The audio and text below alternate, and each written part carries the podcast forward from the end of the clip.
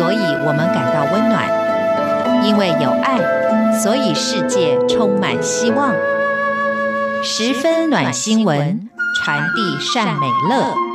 让爱无所不在。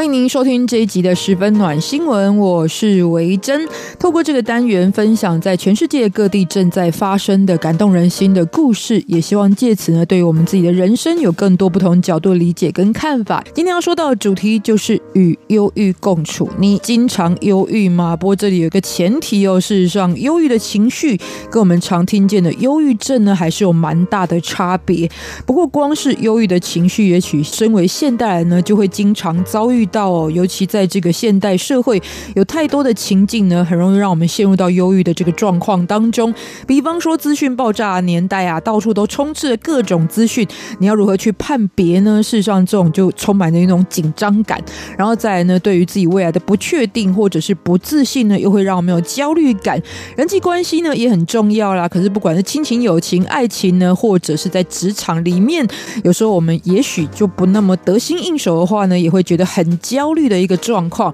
然后再来呢，其实真的有非常多不同的因素啦。比方说呢，其实这个对于自己形象上的一个要求啦，等等的。以上所说的呢，都是我个人，可是我也相信很多的朋友都遭遇过的情况。不过大部分这一些忧郁的情绪呢，可能会随着自己用一些方式的排解，或是呢时间这个慢慢过去之后呢，也会有所改变哦。但忧郁症呢，其实是很多人呢对他有所误解，或者是。不够理解，但是急需要重视的一个相关的主题。那你对忧郁症有一定程度的了解吗？或者你自己，甚或是你身边的人，其实就是正在受到忧郁症所苦。那虽然这是一个耳熟能详的名词，而且也已经有很多的专家学者现身说法，但是呢，他的情况呢，到底这个在现在呢，为什么特别需要关注呢？其实光从联合国这个世界卫生组织发布的一项讯息当中呢，就知道人们其实应该要对它更多的了解。那在这个讯息当中，就说到了到了二零二零年，全球最需要注意的三大疾病的其中之一呢，其实就是忧郁症。但虽然呢是这么重要的一个，其实二零二零很快就来了嘛，所以呢真的是需要特别关注。有时候不是我们自己会不会有忧郁症的问题，包含我们怎么样去面对周遭的这一些。我们也可能产生相关的一个状况的时候，我们要如何去面对？其实也是理解它呢背后非常需要的一个原因哦。但是呢，忧郁症其实还蛮常被人们所忽略，所以呢没有办法及时的接受治疗。不然呢，就是在现代的社会当中呢，其实有一个主流的思想，就是呢人应该为自己的一切事情所负责。如果有些事情呢你没有办法处理好呢，就代表你不够积极进取，你不够。够努力或者是想太多的状况，才可能会有忧郁症吧。其实这是非常多人对于忧郁症患者的一个误解哦，就是你不够勇敢，所以你才崩溃；你不够用力，所以没有办法好好面对。但事实上呢，回到忧郁症本身，其实它是一种。大脑当中分泌情绪稳定物质的神经传导功能呈现了失衡的状态之后所产生的疾病，所以就跟感冒一样，其实感冒是一个某个角度来说呢，其实对全人类都是非常公平的事情呢。怎么说呢？就是传染感冒这件事情，基本上它是不会分你的族群、你的肤色、你的阶级，然后你是高官或者是一般百姓，你是有钱或是没钱，通通都有机会哦。基本上回头来看，忧郁症也是类似的状况，所以第一个就先不要替忧郁症的患者贴标签，觉得他们一定是在内在的心理机制上面是特别脆弱的一个情况之下。不过呢，有时候也有一个研究发现，甚至很多忧郁症的患者呢，反而是因为哦，他们有着更高的抗压性，或者是他自己认为自己有更高的抗压性，反而忽视了很多警讯的存在，而且呢，经常他们必须要单独的承。承担很多的责任，慢慢累积呢，也可能会出现类似的状况哦。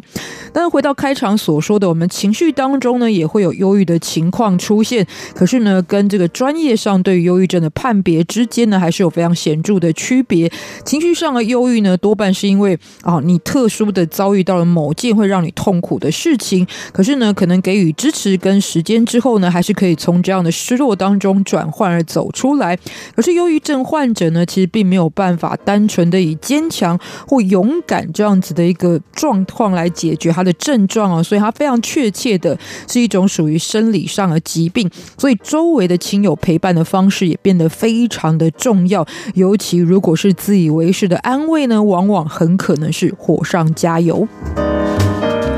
那很多专家建议有哪些要避免的情况呢？比方说，面对一个忧郁症患者的时候呢，你这个常常大家会开脱的方式就是说，你就想开一点嘛。但是想开一点呢，这四个看起来简单的字呢，对于很多忧郁症患者来说，却是有相当沉重的压力。因为第一个，在他的心理方面就会觉得他有这个自责的想法出现，因为好像别人都可以想开一点，我不行，那是不是我不够努力呢？是不是我能力不足呢？那在这样子一个设想的基准点之下呢，可能内心就会更产生一种劣等感，我不如人，那不就是心情上面呢更受到影响了吗？同时之间呢，其实很多人是用正面鼓励的方式，就会说没关系，你将来一定会好起来的。可是这样的保证呢，对于对方来说的话呢，也许一开始是一种期待，但是透过治疗的过程呢，如果发现恢复的效果不如预期，那么就可能会面临的是更大的失望，那么就在这样的起落当中度过呢，进而很多的患者就可能会想要放弃治疗了。那其实到底有没有这个我们可以做的事情，或是一个比较适当的态度呢？其实多数的这个专家建议，与其做什么，其实更重要是在心理上同理的一种理解，也就是呢，让对方知道周围的人呢，其实都能够了解，这不是他努不努力或是个人的一个能力的问题，而是。呢，他所有的这一些真相呢，都是生病时候一定会有的一个自然反应跟阶段。同时之间，也让患者知道呢，其实自己将会无条件成为他支持的力量。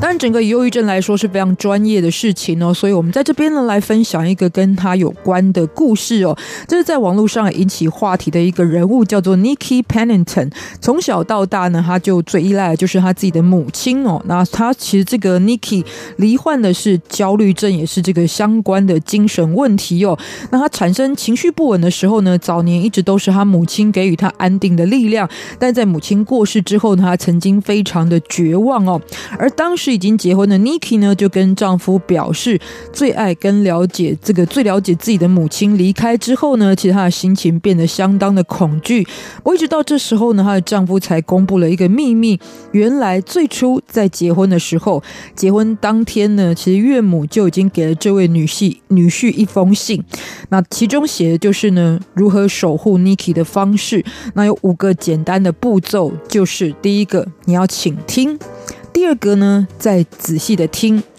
第三呢，是更多人接下来呢可能会犯的一个反应上的问题，就是不要只想着要帮对方解决问题，因为对我们来看是很有耐心，但对对方来说呢，也许他在表达过程，我们只提供解答时候呢，对他来讲是一个在抒发时被打断的一个经验哦。接下来呢，第四个就是让对方知道你能够理解他的想法。第五个呢，其实诶当中我觉得五项其实在讲一样的主题啊，哈，第五个。这个妈妈写的就是你要继续聆听陪伴，直到他自己解决这个相关的问题哦。所以呢，母亲的托付呢，虽然她可能没有学过心理相关的课程，但事实上呢，跟我们刚刚所说很多专家的建议都是一样，就是从心理上给她一个强而有力的支持。那原来呢，Niki 的母亲早就知道不可能一直陪在女儿身边，所以在婚礼的当天呢，托付了这个守护者的位置哦。那其实背后呈现的不只是母爱，而是一个非常有智慧的母亲思考过后的抉择。那其实这几个方式呢，我觉得这种安慰的过程呢，也不只是用在忧郁症患者身上。基本上，我们周遭的朋友如果受到打击要安慰呢，我觉得它都是一个还蛮重要的原则，也就是当你呢遭遇到困难的时候，可是如果你知道你背后有强大的这个心理上层面的一个支援，那你就会知道呢，即使你在闯荡人间的过程当中受伤呢，不过整个去面对未来的感觉呢，也会踏实许多吧。这是在今天跟各位的分享，那么也不要忘记下次也要继续锁定我们的十分暖心闻。